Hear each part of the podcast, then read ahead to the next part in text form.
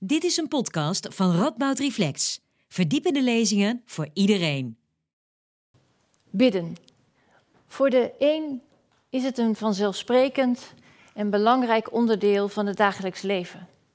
En voor de ander is het eigenlijk vooral iets heel erg bevreemdends, want hoe kun je je nou richten tot iets of iemand waarvan je niet zeker weet of die bestaat en daar misschien ook nog iets van verwachten?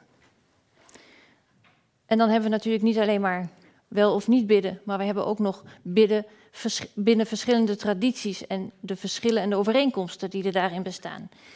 En dat gaan we vanavond allemaal uh, bekijken. We gaan kijken naar de rol en de betekenis van bidden binnen drie verschillende tradities: de islam, het boeddhisme en het christelijk humanisme. Wat zijn de overeenkomsten? Wat zijn de verschillen? En kunnen mensen die niet geloven ook iets nou, iets leren, iets meenemen, hebben die ook iets aan die praktijk van bidden.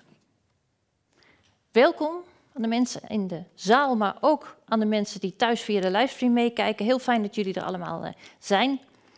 Um, bij deze avond van Rabat Reflect en de buren, het uh, Vlaams-Nederlands Huis voor Cultuur en Debat. Ze zitten in Brussel, maar vanavond tussen hier. Leuk dat jullie er ook zijn. En we gaan zo dadelijk de avond beginnen met een lezing van Ea Sabi, zij is schrijfster en columnist. In 2017 verscheen haar eerste boek, een verhalenbundel getiteld Verkruimeld Land. En vorig jaar werd ze geselecteerd voor het Europese talentenontwikkelingstraject CELA. En ik heb net me laten vertellen dat haar nieuwe boek in de maak is en uh, waarschijnlijk in maart volgend jaar gaat verschijnen. Korte lezing dus van 10 minuutjes ongeveer en daarna gaat Ea in gesprek met Hans Alma en met Paul van der Velde, uh, Hans Alma is hoogleraar geestelijke zorg en religieus-humanistische zingeving aan de Vrije Universiteit. En in haar onderzoek staat vooral de rol van verbeeldingskracht en van het zoeken naar zin centraal. Paul van der Velde is hoogleraar Aziatische religies aan de Radboud Universiteit. Hij schreef, ik heb me net laten vertellen, 22 publieksboeken in de afgelopen 25 jaar, nou een heleboel. Uh, en de laatste daarvan was uh, In de huid van de Boeddha, die verscheen eerder dit jaar. Um, of u nou in de zaal zit of dat u thuis zit, u kunt altijd meepraten en vragen stellen. Uh, na het interview maken we daar ruimte voor. En als u in de zaal zit, dan kunt u dan uw hand opsteken en dan komt mijn collega met een microfoon naar u toe. En als u thuis zit, dan kunt u via menti.com, daar kunt u met uw telefoon of wat dan ook inloggen, met de code die u nu onder in beeld ziet. En dan kun je je vragen uh, sturen en die krijg ik dan straks binnen op mijn, uh, op mijn iPad. Um, ja, ik had u een extraatje beloofd. Striptekenares Shamisa de Broei die zou hier zijn en zou tijdens het gesprek live tekeningen maken van wat er gezegd werd. En daar had ik me heel erg op verheugd. Maar helaas is Shamisa ziek en kan hier dus vanavond niet zijn. Mijn naam is Liesbeth Jansen. Ik ben programmamaker bij Radboud Reflect. Ik wens jullie allemaal een hele mooie, inspirerende, nou, wat we er dus van maken. Een mooie avond. En uh, ik geef graag het woord aan Ea Sabi.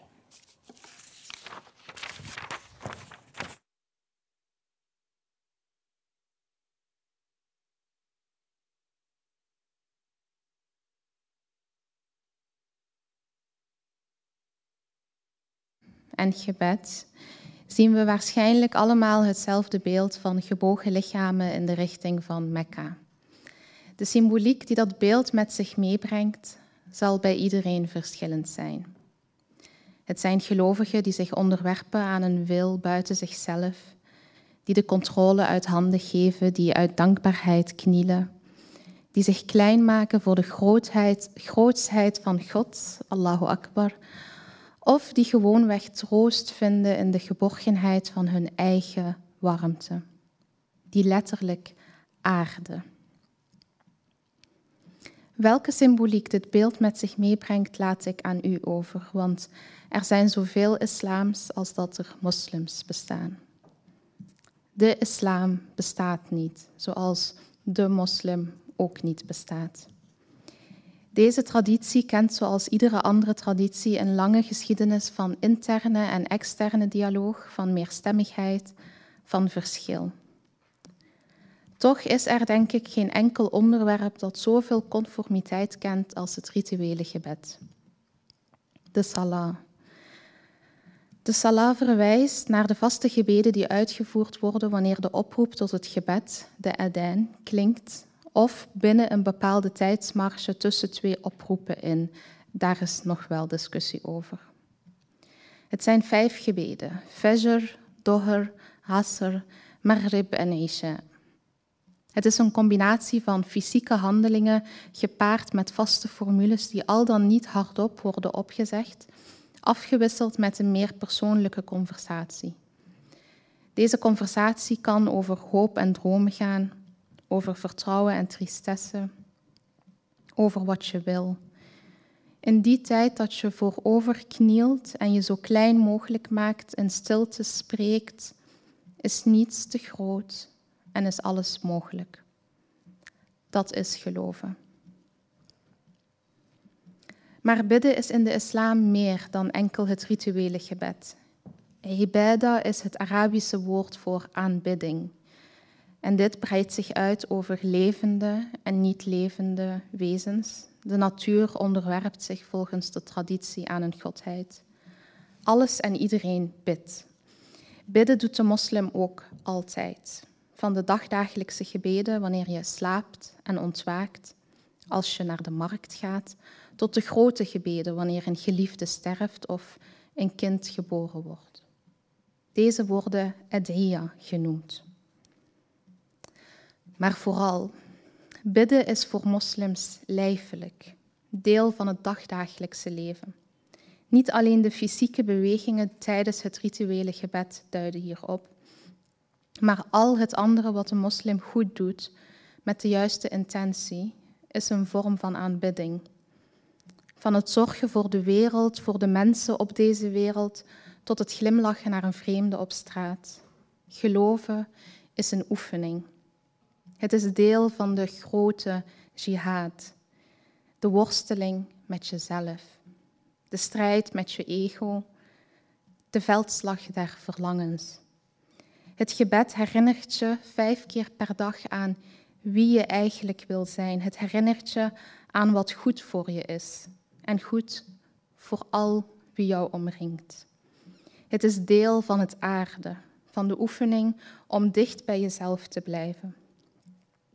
Het is echt niet makkelijk en ook niet vanzelfsprekend. Onbewust. Ik ben even mijn blad omdraaien. Om bewust vijf keer per dag te bidden. Maar het is de intentie die telt. Het is het streven naar, het is het willen. Het is jezelf overgeven aan het grote en weten dat je klein blijft. Maar toch tot het onmogelijke in staat. Een andere vorm van aanbidding is het dikker. Het is het herdenken van God wanneer je een verschrikkelijke ramp overkomt en ook wanneer je de schoonheid van een zonsondergang aanschouwt. We noemen het dikker en dat ligt het dichtst bij wat we nu meditatie zouden noemen. Dit wordt vooral gedaan aan de hand van de 99 namen van God. Het herinnert ons aan het goede in God en het goede in ons. Er zijn ook moslims die niet eens geloven in een godheid buiten onszelf, maar die geloven in een God in ons.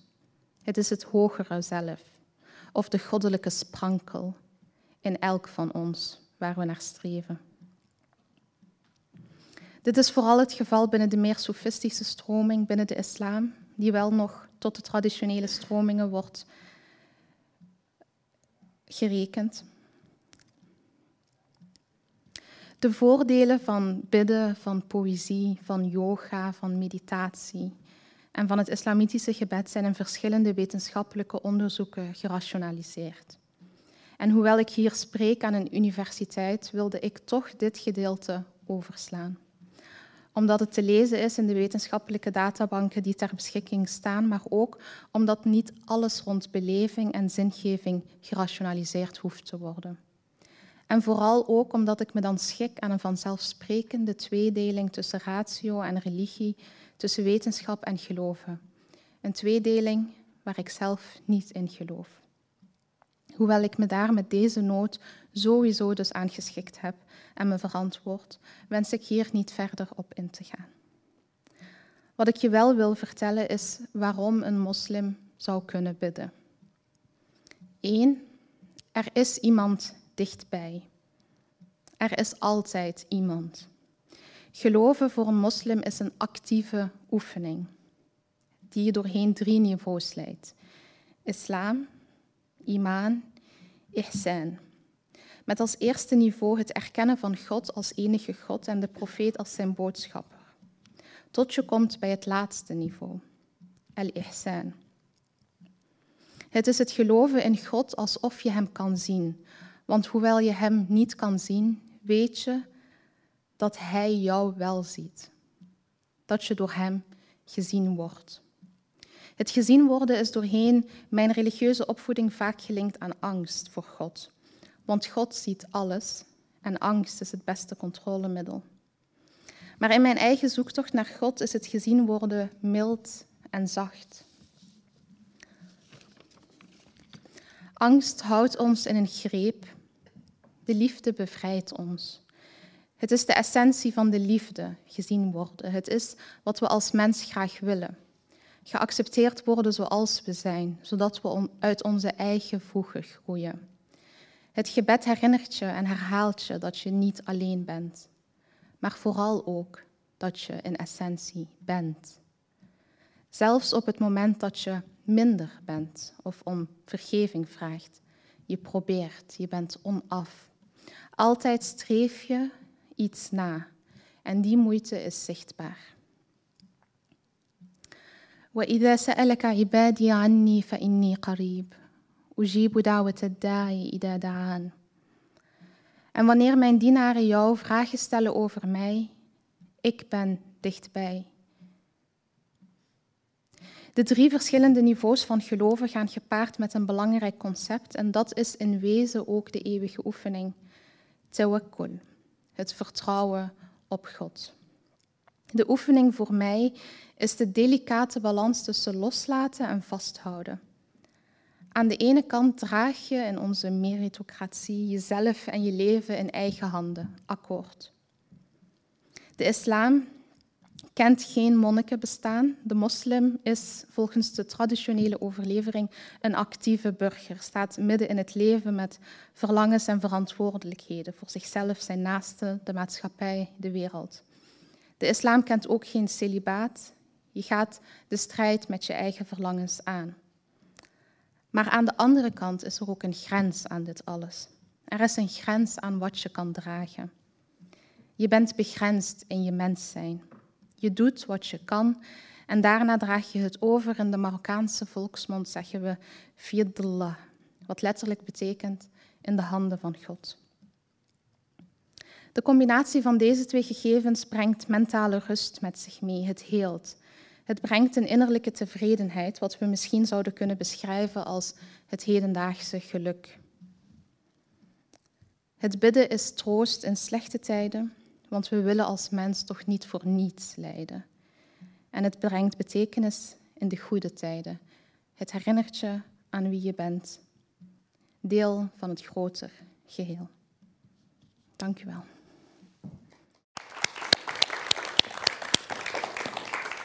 Dankjewel, Ea. Het waren mooie woorden en er roepen ook heel veel vragen op. Daar ga ik dadelijk op in.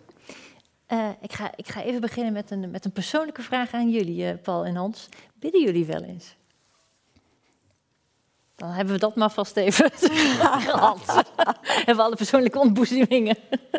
dat was dan het begin. Ja, dat, dat ligt er heel erg aan. En dat zou ik dan moeten uitleggen wat je met bidden bedoelt. Dus... Uh, Zoals ik bidden uitleg wel, maar uh, dat is denk ik niet zoals heel veel mensen denken. Maar dan ben ik benieuwd, want dan, dan hebben we meteen een interessante vraag te pakken, namelijk wat is bidden eigenlijk precies? Uh, wat, is het, eh. wat is het voor jou of binnen jouw uh, traditie? Ja, nou ja, binnen het, kijk, jij zei net over de islam, er zijn zoveel islams als er moslims zijn. Dat geldt voor humanisme zeker ook. Je hebt heel anti-godsdienstig humanisme. En je hebt religieus humanisme. En um, ik denk dat, uh, maar ik denk dat, dat voor alle, voor de meeste humanisten, de mensen die zich echt expliciet humanist noemen, toch wel geldt dat bidden uh, begrepen als een gesprek of een ontmoeting met een als persoonlijk ervaren God, dat dat voor de meeste humanisten niet een ervaring zal zijn die ze delen. Omdat dat God speelt onder humanisten niet uh, gebruikelijk is. Um, maar dat betekent niet dat je als humanist het leven niet als, als antwoorden zou kunnen verstaan.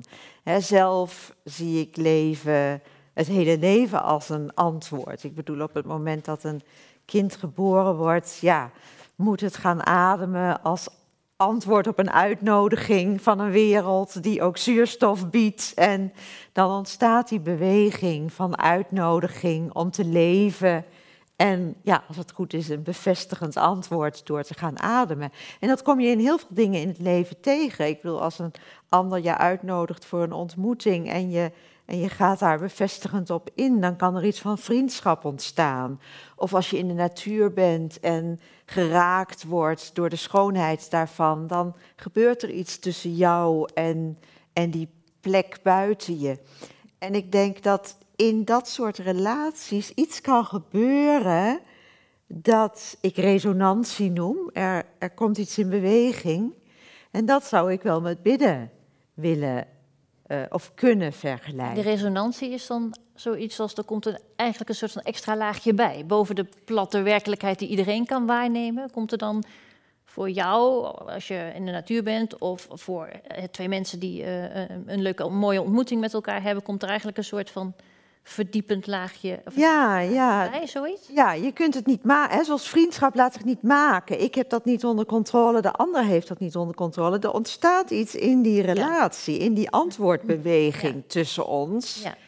En dat wat, wat tussen ontstaat in die relatie overstijgt ons dus inderdaad allebei. Ja. En um, in die zin. Um, kun je je inderdaad deel voelen van een groter geheel, wat jij ook net noemde. Maar zonder dat het voor humanisten gepaard gaat met een bovennatuurlijke of als persoonlijk ervaren God. Ja. Voor de meeste humanisten. Ja, want dan ga, ik daar ook even aan jou eer vragen. Want dat, inderdaad, hier wordt een interessante link gelegd tussen. Jij zegt ook ergens in je lezing van. Eigenlijk als moslim bid je altijd. En dat komt volgens mij voor een deel overeen met, nou laten we dit meteen maar even doen, uh, overeen met wat jij nu zegt, van wat je kunt ervaren in bijvoorbeeld mooie ontmoetingen, in schoonheid van de natuur. Ja, maar dat vraagt natuurlijk wel iets. Hè? Het vraagt van je dat je daar ook open voor kunt stellen. Mhm. dat je, en dat je die ontmoeting ook, ook aangaat. Mhm. En um, ik denk dat dat in onze samenleving ook helemaal niet altijd vanzelfsprekend is. Hè. We gaan, zijn natuurlijk ook heel erg, heel vaak heel erg besloten in onszelf. En kijken naar de wereld om ons heen puur vanuit wat is nuttig of bedreigend voor ons. Ja. En die ontvankelijke houding ontwikkelen om die werkelijke ontmoeting te kunnen aangaan, dat, dat is wel iets wat, wat een bepaalde houding en denk ik ook een bepaalde oefening mhm, vraagt. Mhm. En Ea, als jij nu hoort wat, wat Hans zo beschrijft als wat, wat zij als bidden zou beschrijven, is dat wat overeenkomt met jouw uh, nou ja, uitspraak van als je als, als moslim bid je in feite altijd? Is dat ongeveer hetzelfde? Ja, want ik denk dat het vooral over een houding gaat en over een stukje bewustzijn, over bewust leven. En ik denk dat daar al het bidden begint, want um, het, is, het is natuurlijk anders als je bijvoorbeeld een. Um, uh, de, de intentie blijft dat je met een bewuste blik naar de wereld kijkt. Mhm. En met ontvankelijkheid, maar ook een stukje verwondering, denk ik, van de verrassing die in het leven verschilt zit. En, um, dus het komt inderdaad overeen in het, in het, in het kleine, in de ontmoeting, in, in ook het, het praktische. Ja, ja. En, en uh, jij zegt ook, hè, met bewust in het leven staan, dat betekent dat je niet zeg maar met de blik op oneindig alles maar gewoon aan je voorbij laat razen, maar dat je in het moment nee, leg jij het maar uit. ja, dat je niet alles aan je voorbij laat razen als het gaat om antwoorden, dat je stilstaat bij de grote en de kleine dingen van het leven. Uh, maar ook dat Uh, want inderdaad, zo, zolang je leeft, als je het niet bewust doet, als je niet de tijd neemt voor jezelf en voor wat je belangrijk vindt, dan, dan gebeurt het niet. Nee. Um, dus het is een manier ook om jezelf een halt toe te roepen of altijd terug te gaan naar wat belangrijk is voor jou, want we kunnen dat wel eens vergeten, inderdaad. Ja, ja. Ik heb nog één vraag aan de hand en dan ga ik echt naar jou, Paul. Maar jij beschreef net van er zijn verschillende stromingen binnen het humanisme. Er zijn humanisten die eh, anti-religieus zijn, maar uh, je hebt ook religieus humanisten en dat is in ieder geval jouw uh, leeropdracht. Uh, wat, wat is een christelijk of een religieus humanisme? Nou, dat zijn twee verschillende dingen. Oh. Christelijk humanisme um, wordt eigenlijk vooral gebruikt voor, voor de historische stroming, de renaissance humanisten, Erasmus, uh -huh. um, de, de humanisten die in de christelijke traditie staan, uh, maar het humanisme eigenlijk ontwikkelde in de renaissance. Religieus humanisme, zoals we dat nu kennen in Nederland, um, is vaak niet geworteld in het christendom.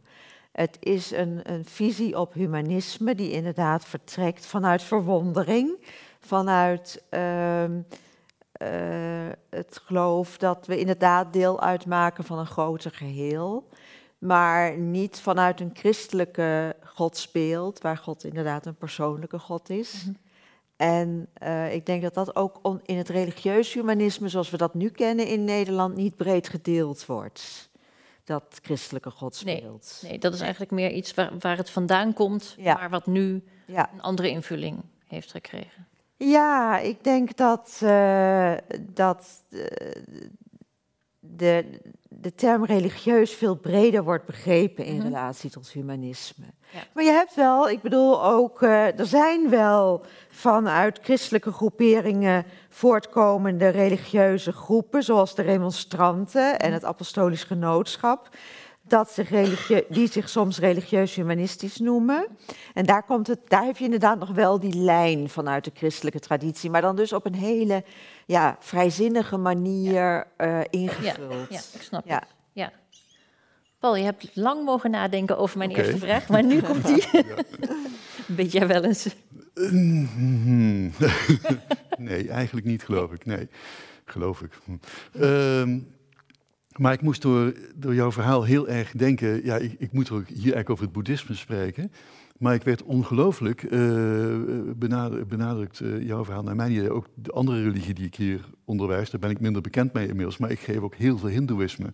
En daar moest ik ongelooflijk aan denken. Met name als je de Dhikr bijvoorbeeld noemt, hè, uit het Soefisme. Nou, we kennen de Hare Krishna's van vroeger nog wel, met de, de Hare Krishna mantra. Die is waarschijnlijk afgeleid van de Dhikr. Dat heeft in, een interreligieuze uitwisseling gezeten. En als het gaat om een doordeceming, een doorademing van het dagelijkse leven door een ander iets, dan wordt er heel veel gebeden in Azië. En met name dus in, in Hindoeïsme. Wat, wat bedoel je daar dan mee? Um, dat het leven zoals het hier is niet, uh, niet deze tijdelijke uh, ruimtegebonden wereld is. Hm. Er is een andere wereld die hier dwars doorheen ademt. In het Hindoeïsme heb je uh, aparte liederen, de zogeheten Astayama-liederen. En die herinneren iedere drie uur wat de god Krishna precies aan het doen is. Nou slaapt hij, nou speelt hij daar, nou is hij de koeien aan het hoeden. Als je zo'n lied uh, zingt of zo'n lied uh, in je gedachten haalt, dan weet je dus precies wat de godheid op dat moment aan het doen is. En als je dat continu doet, dan transformeert dat jouw gewone leven. Want? omdat je continu met een ander verhaal in je hoofd naast deze wereld zit. Oh, ja. En dat is heel wezenlijk. Dat, dat speelt in het Hindoeïsme heel sterk. En uh, religies als de Sikhs, bijvoorbeeld het Sikhisme, hè, wat ook, ook dicht tegen het Soefisme aan zit, die bidden. Dat lijkt heel sterk op wat, je net allemaal vertelde. Die bidden echt. Die zitten de Guru Granth, het boek, inderdaad te lezen. En als ik zou moeten zeggen, wat doen ze nou? Ja, die bidden. Als ik daar een Nederlands woord voor zou moeten bedenken, dan zeg ik die bidden. Um, bidden is, is een, een, een lastig woord als het om Azië gaat, omdat uh, ik, ik ben allereerst taalkundig. Hè? Je kijkt eerst naar de taal. Kan ik een woord bedenken in de talen die ik ken voor bidden? Nee. Dat is er niet. Nee, nee. Niet, niet een Sanskrit, niet een Pali, niet een Hindi, niet al die Hindi-soorten, et cetera. Wel dingen die erop lijken.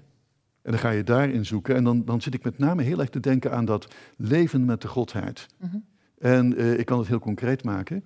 Ik heb voor mijn uh, proefschrift uh, lang geleden ooit, toen de toekomst nog niet bestond, weet je al, zo lang is dat geleden. toen heb ik heel lang in het pelgrimsgebied gezeten, Brindaban, waar de god Krishna geboren zou zijn of opgegroeid zou zijn. En ik zat daar in een kleine ashram en ik had een kruik met water, die iedere dag werd bijgevuld en zo. Ik pakte die kruik een keer verkeerd op aan de hals. De kruik viel kapot. Dat was te horen. Iemand komt mijn kamer binnenstormen en zegt: Heeft Krishna jouw kruik nou ook al gebroken? Want dat heb ik niet gedaan. Dat heeft Krishna gedaan, want dat deed hij bij alle herderinnetjes, deed hij dat. En de mannelijkheid van Krishna is zo groot dat tegenover die absolute mannelijkheid van de godheid iedereen een vrouw wordt, zelfs iedere macho. En vrouwen laten kruiken kapot vallen. Vrouwen laten kruiken ah, kapot vallen. Ja, nou, nou, ja, nee, nee, ho, ho, ho, ho, ho. Nee, die kruik dragen vrouwen op het hoofd en Krishna Ah. gooit steentjes. Ah, De, de rakker, die gooit steentjes tegen die kruik, gaat die kruik kapot. Dus het is een hele speelse houding die zich ontwikkelt. Die godheid doordezemt het bestaan. En dat betekende ook in dat dorpje dat gezegd werd... praten is hier zingen, lopen is dansen, slapen is mediteren. Dan denk je eerst, ja, dat past keurig in Delsblauw aan de muur... Maar uh, dat betekende iets. Het leven was iets anders door, uh, ja, door die doordezeming. ja, want En- dat is wat je net ook ja. zei, hè? Van die, met die Ja. drie, eh, drie? Die momenten van Krishna. Ja. Nee? ja? Ja, ja die momenten dat... eh, zei ik dat? Eh, oh, de- ja, ja, ja. Nee, ik zei inderdaad zingen, lopen, eh, Slaven. dat allemaal. Ja, Die en toen, ja. toen moest ik ook, ik moest en denken aan het, het vijfvoudige gebed van ons op de dag, maar ook dat wat jij zegt, van daardoor ontstaat er een soort wereld Ja. binnen de wereld. Ja, klopt. Ehm, dat klinkt ook een beetje als wat, wat zowel Aya als Hans hebben. Hans hebben gezegd. Over dat er zeg maar tijdens het bidden, of als je een, hoe zeg je dat, bidden de levenshouding ontwikkelt, dat er een soort ander niveau bij komt. Ja, is dat de- wat, wat de- je Er is meer gebeurt? dan alleen maar dit. Er is meer dan alleen maar dit. Er wordt dus heel vaak gezegd dat wij alleen maar een zwakke afspiegeling zijn van de paradijselijke wereld van Krishna, ja, die tijdloos is. En waar er uiteraard ook geen leed is, et cetera. Als daar leed is, heeft de godheid dat zelf bepaald, puur ter vermaak. Die weet ook dat het leed voorbij gaat, alleen voelt het niet zo. Eh, de godheid weet dat wel. Maar daar moest ik dus heel sterk aan denken. Dus die, die, die continue inoefening, zou je zeggen, dat is een term die Kees Weiman altijd gebruikte, hè, van de spiritualiteit. Die inoefening, dat je dus heel erg jezelf traint. eh, want ik, ik hoor het woord training, oe- inoefening eigenlijk in, in, in jullie beide verhalen terugkomen. Dat je een continu eh, bewustzijn ontwikkelt. ehm, het is niet alleen dit, er is meer. Mhm. En dat ga je op een gegeven moment overal zien. Het dorpje Brindaban was onvoorstelbaar smerig. Echt zo'n India's pelgrimsgebied vol plastic en smerigheid, et cetera. Toch zagen de mensen daar overal eh, bloemen bloeien. En na een tijdje ging ik het ook zien. Eh, in, in het begin zie je dat niet, dan stinkt alles en zo. Want ja, god, echt zo'n India's eh, pelgrimsplaatsje, nou, daar kan er wat van hoor. Maar alles wordt anders. En dat, dat heeft echt te maken met die andere manier die je jezelf eigen maakt om naar de wereld te kijken. En het woord intentie gebruikt je een aantal keren. Ehm, en dan moet ik weer sterk aan het boeddhisme denken. Het boeddhisme eh, gelooft in karma. Dat doen trouwens niet allemaal, want net zoals je net zei, eh, de moslim bestaat niet. Nou, de boeddhist en de hindoe ook niet. Dat zijn er ook een heleboel met allerlei verschillende overtuigingen. Maar eh, de intentie van de handeling, dat is hetgene wat karma creëert. En karma be- bepaalt volgende momenten, bepaalt volgende levens. Maar je kunt u kijken van, is nou het echt het resultaat van de handeling wat karma bepaalt? We weten allemaal van familiefeestjes dat jouw intentie van een handeling heel anders kan uitpakken dan hoe het in familiesfeer overkomt. Dat, dat weten we. Jouw intentie kan nog zo zuiver zijn geweest. Het viel helemaal fout. In het boeddhisme is de intentie van de handeling die het karma bepaalt.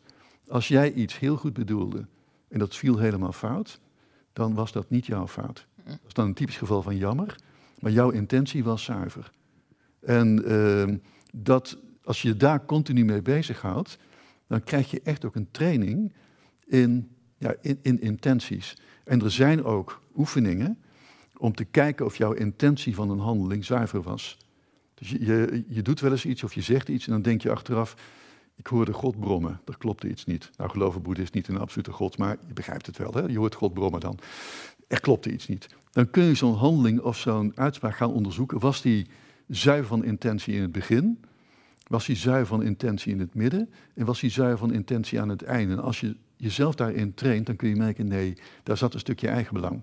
of er zat iets wat ik niet zuiver bedoelde op dat moment. Dat dat misgaat, ja, dat is het leven eigen, dat heb je nou eenmaal. Maar je kunt jezelf er wel bewuster van maken om dat te voorkomen. En als die inoefening, in die intentieoefeningen, als dat gebed is, dat kun je zo zien natuurlijk, dan bidden boeddhisten. Dat is zo. En, en zou je niet ook zoiets, dat, had, dat was mijn eerste ingeving geweest, dat je zegt naar de, de meditatie van boeddhisten. Is dat bidden of zouden ze dat zelf? Ik, nee, dat zouden ze zelf niet, niet als zodanig uh, beschouwen. Dat doen ze ook lang niet allemaal. Hè. Een kleine minderheid mediteert maar. Hm. Kijk, mensen die mediteren kunnen het als gebed zien. Dat kan. Ik bedoel, eh, niemand die zegt van, mag niet. Nee, dat mogen ze zelf weten. Als ze dat zo ervaren, god, er gaat weinig boven de ervaring. Dat is natuurlijk zo. Ja. Maar uh, de meeste boeddhisten in Azië doen dat niet.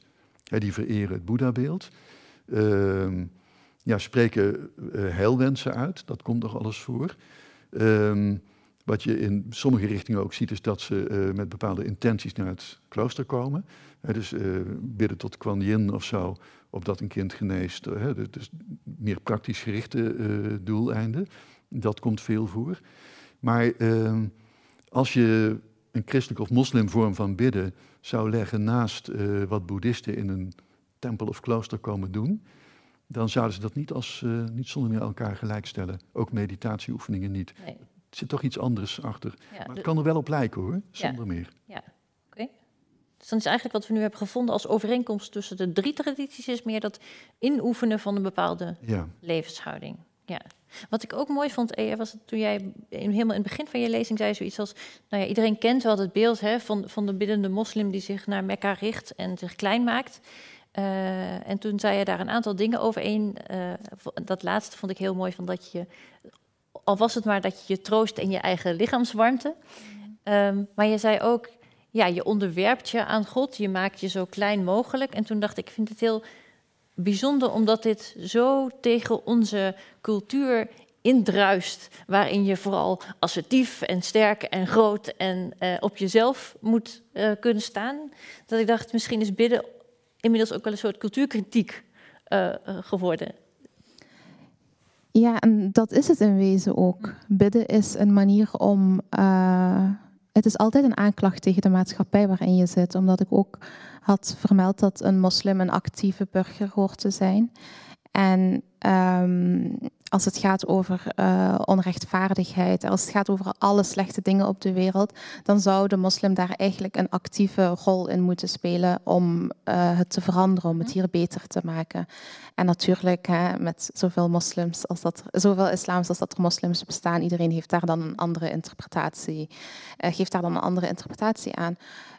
Um, nu de vraag was van, ah ja, zo klein, je, je zo ja, klein. Dat, dat, je, dat je zegt, ik onderwerp me aan God. Dat is iets wat je, nou ja, in de Nederlandse toch grotendeels seculiere context bijna niet meer kunt zeggen.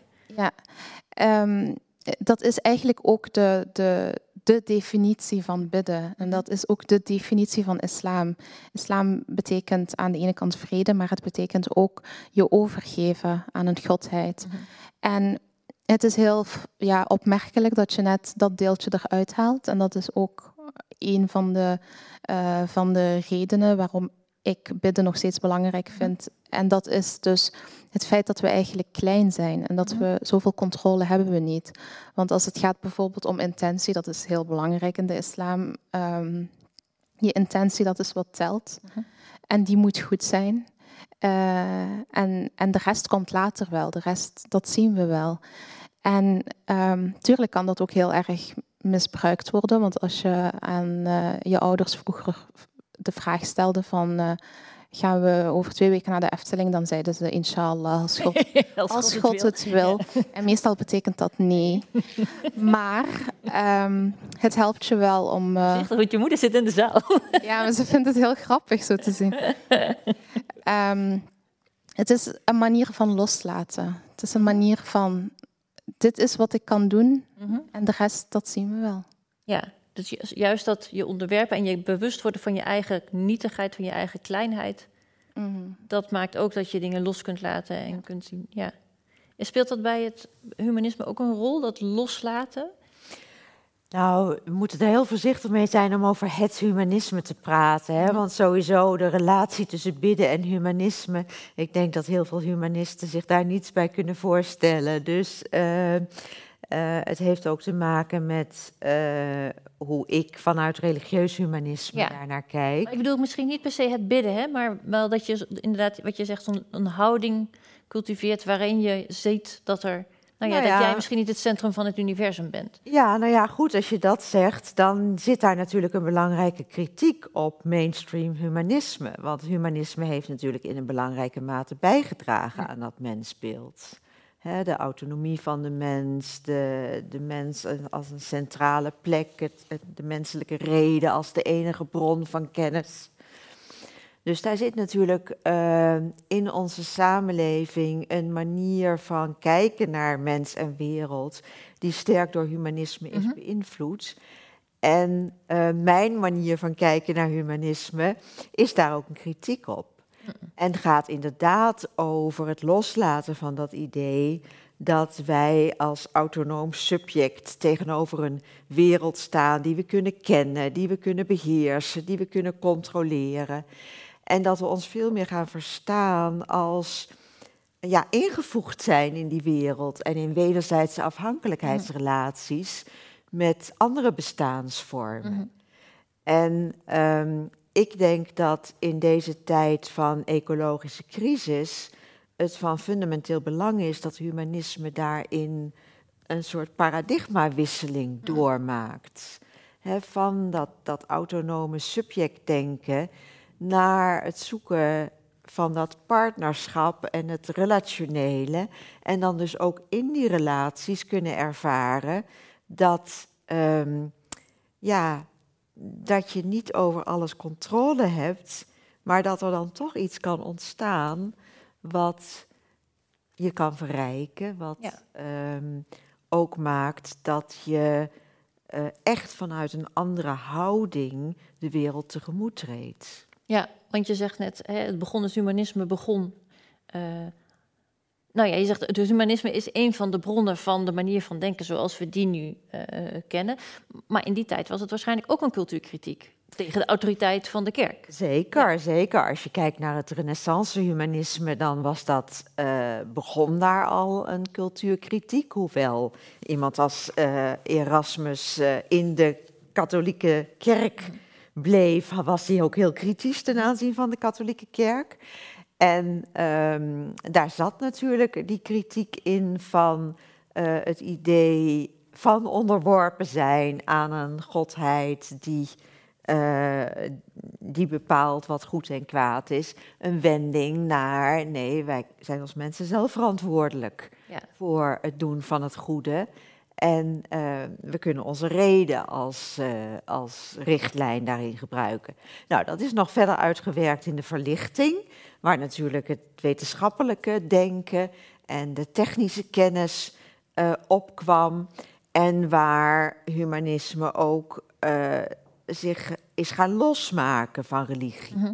Het verlichtingshumanisme is ehm, voor velen een atheïstisch humanisme en soms zelfs een antigodsdienstig humanisme. Ja. En jij zegt, oké, het is begonnen als een soort cultuurkritiek Ja. op de autoriteit en de, de dominantie waarschijnlijk van Ja. de kerk in de, in de samenleving. En nu is het eigenlijk tijd voor een nieuwe wending. Ja, dat denk ik wel. Ik denk dat dat humanisme, waar het zich heeft verbonden met, met het, het, het wetenschappelijke denken, en nou, dat heeft ons natuurlijk ook heel veel gebracht, maar hebben ze ook bijgedragen aan een mensbeeld dat ons ook in grote problemen brengt. En ik denk dat eh, er echt een bezinning nodig is en een herziening van, ehm, van een, een manier van kijken naar de mens die de mens ook eigenlijk ja, buiten de wereld plaatst.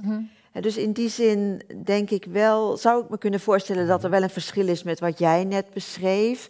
Dat ik denk dat ook voor religieus humanisten het niet zozeer gaat om een andere werkelijkheid. Het, het gaat om deze werkelijkheid, maar daar dan ook de rijkdom en schoonheid en potenties van kunnen zien.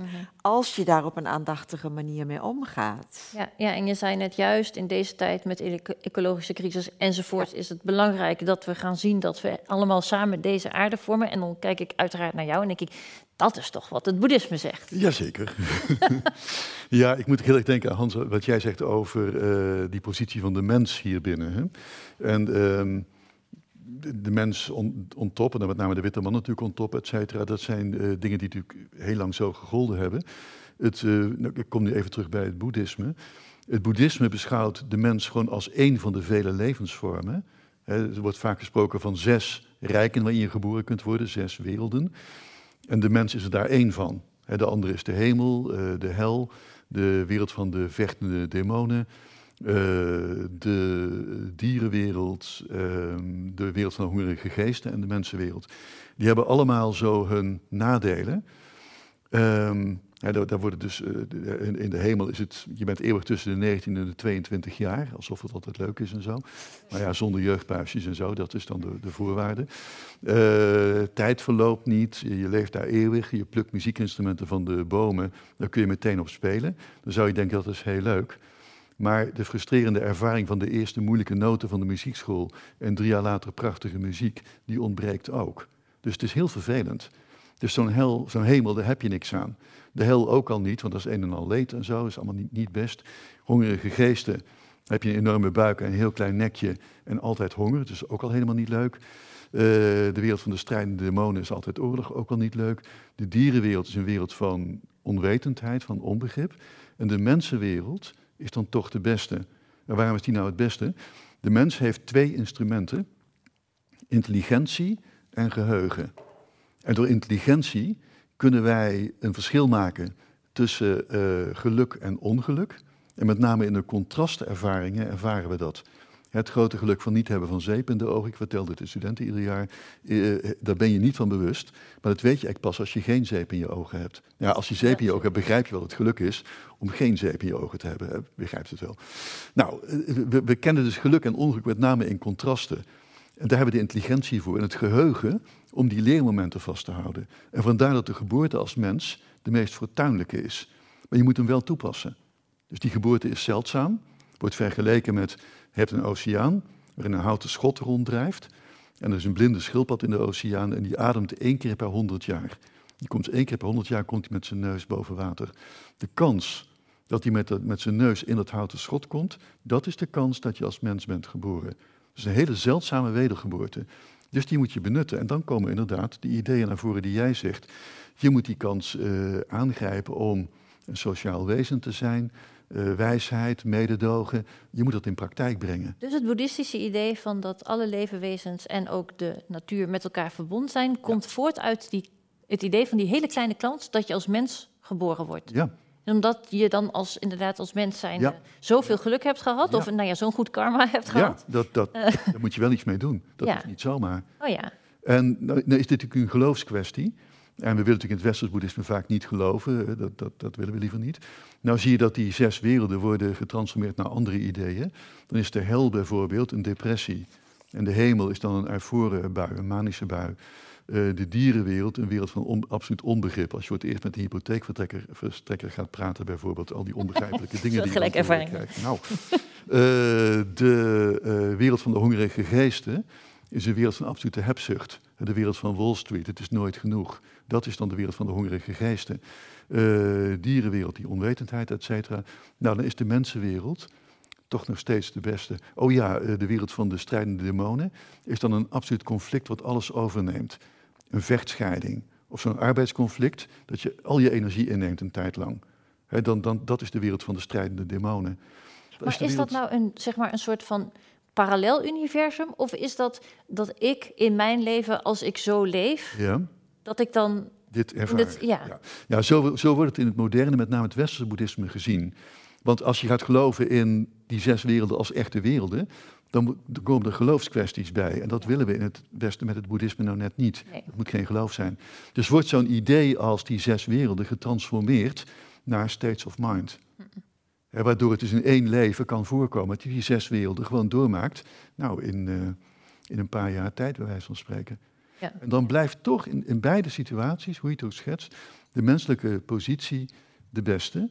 Door die grote intelligentie en dat uh, grote geheugen. Daarbij moet je natuurlijk wel bedenken, als nog een antropocentrisch idee. Een olifant denkt daar waarschijnlijk heel anders over. Je hebt niet eens een slurf en zo. Maar uh, het is wel het, het, het, beeld dat het boeddhisme heeft van de unieke positie van de mens in deze wereld. Als er één wezen in staat is deze wereld te veranderen, hè, een, een andere state of mind te bereiken in het kijken aan deze wereld, dan is het de mens. Alleen ja, just do it. Hè? Wat de grote filosoof Nike dan zegt, just do it. Doe het maar eens, dat, dat is de kwestie. Ja. Ja. Ik wil nog heel even terug naar jouw lezing, Ea, en naar iets wat je daar zei. Want ik dacht, dat is volgens mij ook iets wat veel mensen.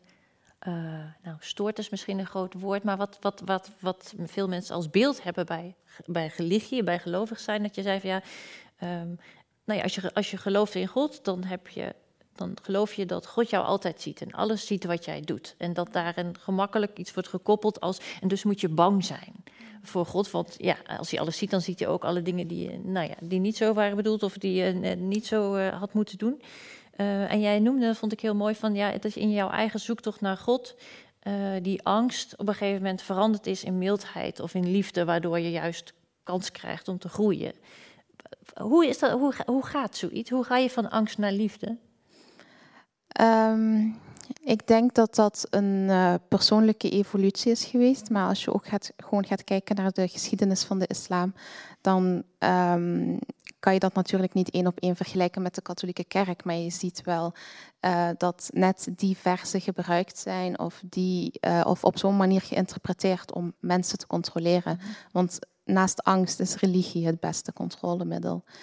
Ehm, en in mijn, dan angst via religie? ja, het is Ja. Een, eh, een, een, een goede combinatie Ja, voor heel veel eh, dictators en eh, mensen die op macht uit zijn. Ehm, het is ook de makkelijkste manier om iemand te krijgen tot iets. Want als ik de hele tijd bang ben voor een leven na de dood of eh, voor die verschillende werelden die er ook in de islamitische traditie, ehm, waar je ook iets vergelijkbaar hebt, dan is het heel makkelijk om mij elke dag te houden aan bepaalde regels, om bepaalde dingen te doen. Maar dan mis ik nog altijd die, dat bewustzijn, Mhm. dat de essentie is van alles. Ik mis mijn intentie. Ik mis ook wat u zegt van de unieke positie als mens. Met die unieke positie komt er ook een verantwoordelijkheid. En die mis ik ook, want ik doe gewoon wat me opgedragen wordt. En ik denk dat het heel belangrijk is eh, om net die- dat, ehm, dat rituelen zijn belangrijk voor mensen. En het is belangrijk om dat vast te houden als, als voor de meeste religieuzen.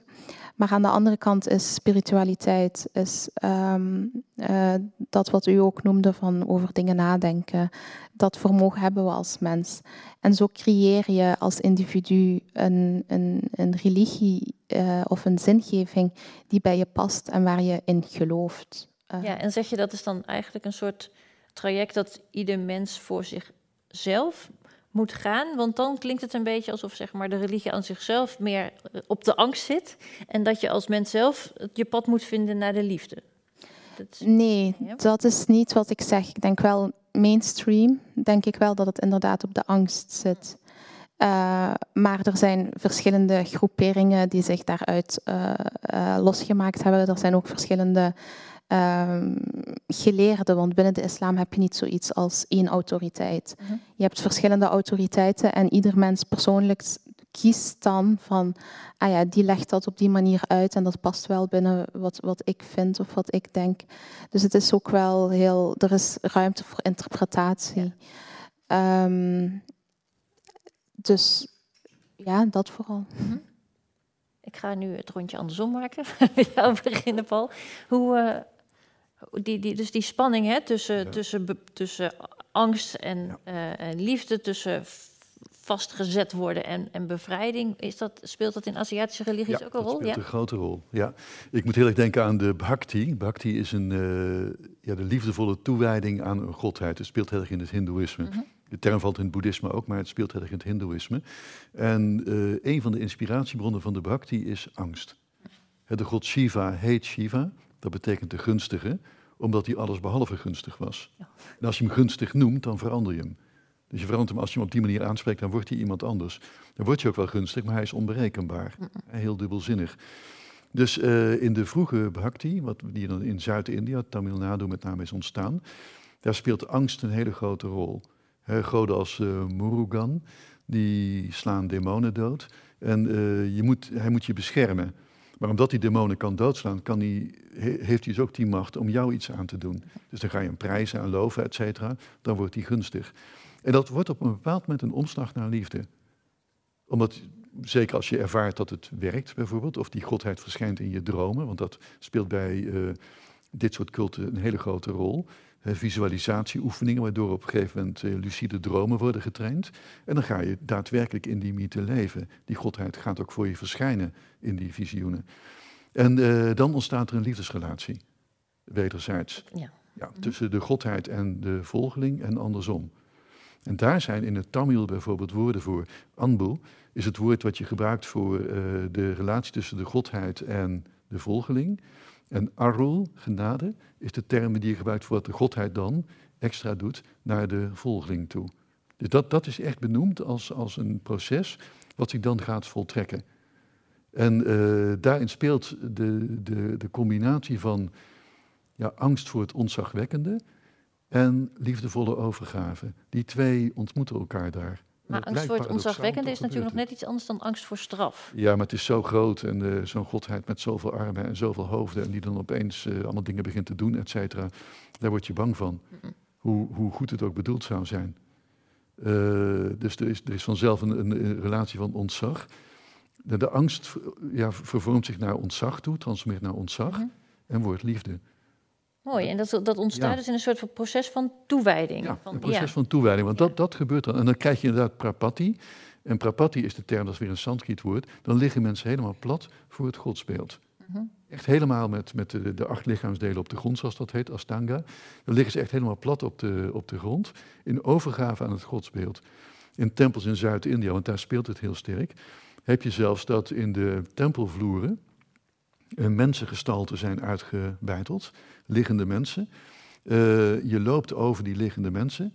En die, het idee is dat die liggende mensen die zijn toegewijd aan het stof wat aan jouw voeten zit. Omdat ze jou in feite vereren. En je gaat ook over de ruggen van alle voorgangers. Dus ook dat is een uh, heel erg symbolisch. Uh, ja, het is niet helemaal symbolisch zelfs, het is gewoon letterlijk. ja, je, je, komt dus nader tot de godheid, nader tot u, om zo te zeggen. En ehm, ja, je, je, gaat dan ook een beeld zien, want dat is natuurlijk wel typisch Hindoe. Hè? Het, het, men werkt met beelden, die beelden leven ook in de voorstelling van de mensen.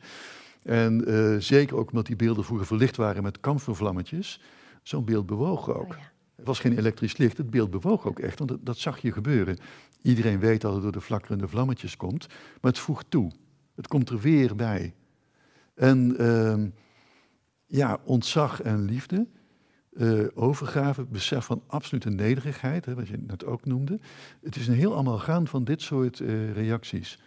En je maakt echt mee. Ik heb een aantal keren van die pelgrimstochten in India gemaakt. En dan ga je met zo'n hele bus met pelgrims mee. Luidliederen zingend en zo. En eerst wordt er een grote video gedraaid over de godheid. Dan allemaal liederen zingen. Mee naar zo'n uh, tempel toe.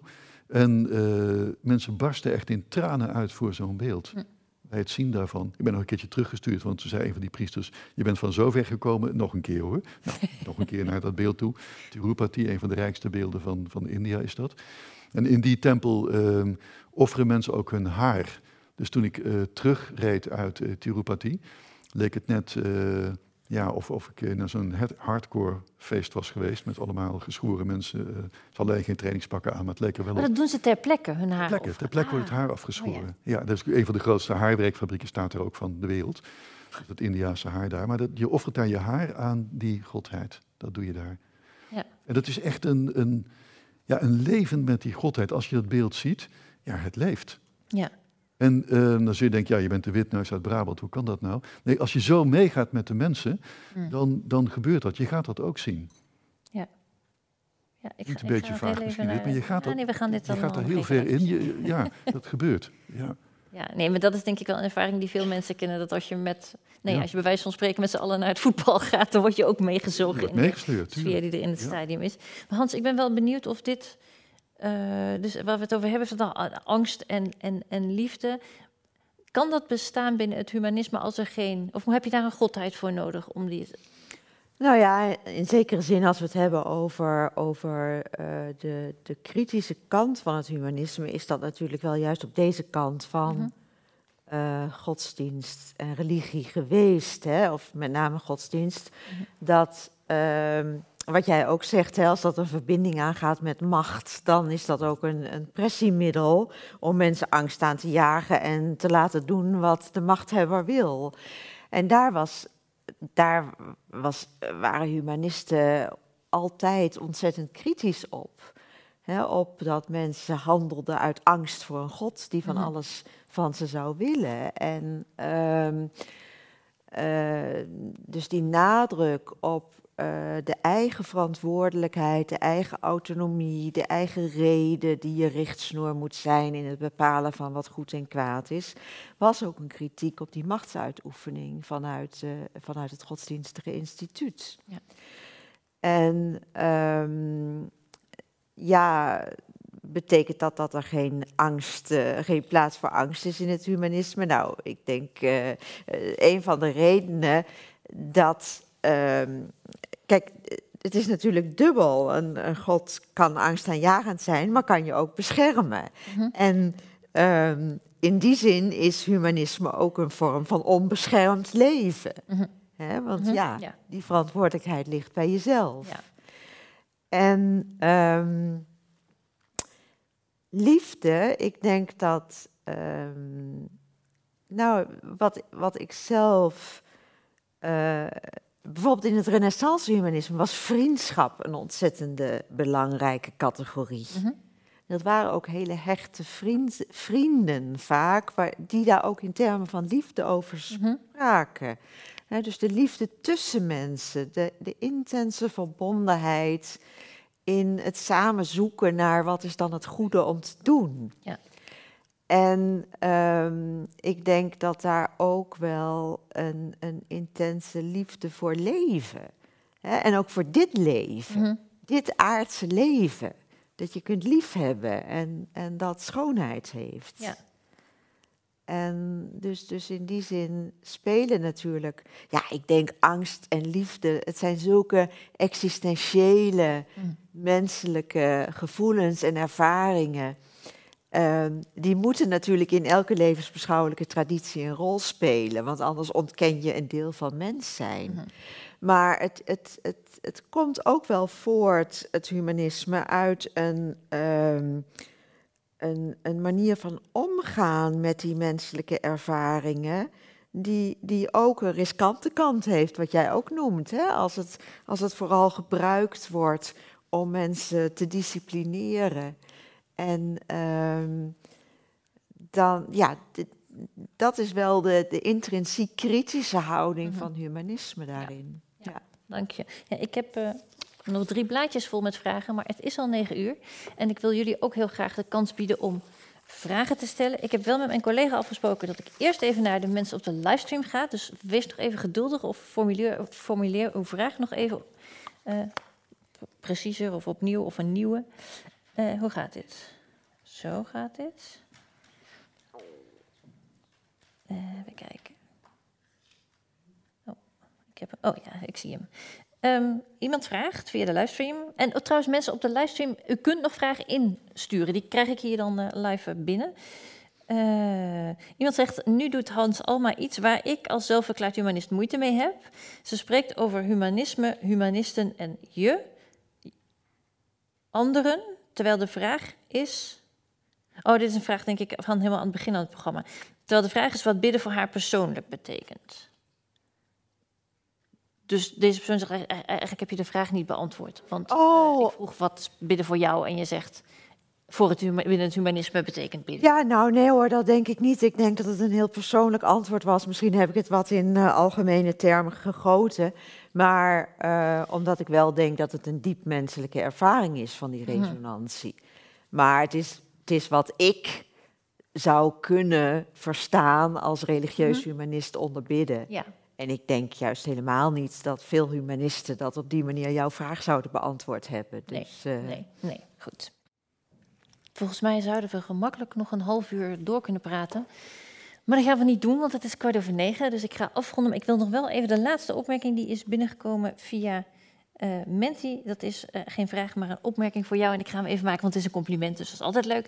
Iemand schrijft, Ayasabi, een prachtige, een prachtige lezing was het. En dan hoop ik dat ik het goed uitsprak. Yazak Allah Kairan. Dat was het. Dankjewel.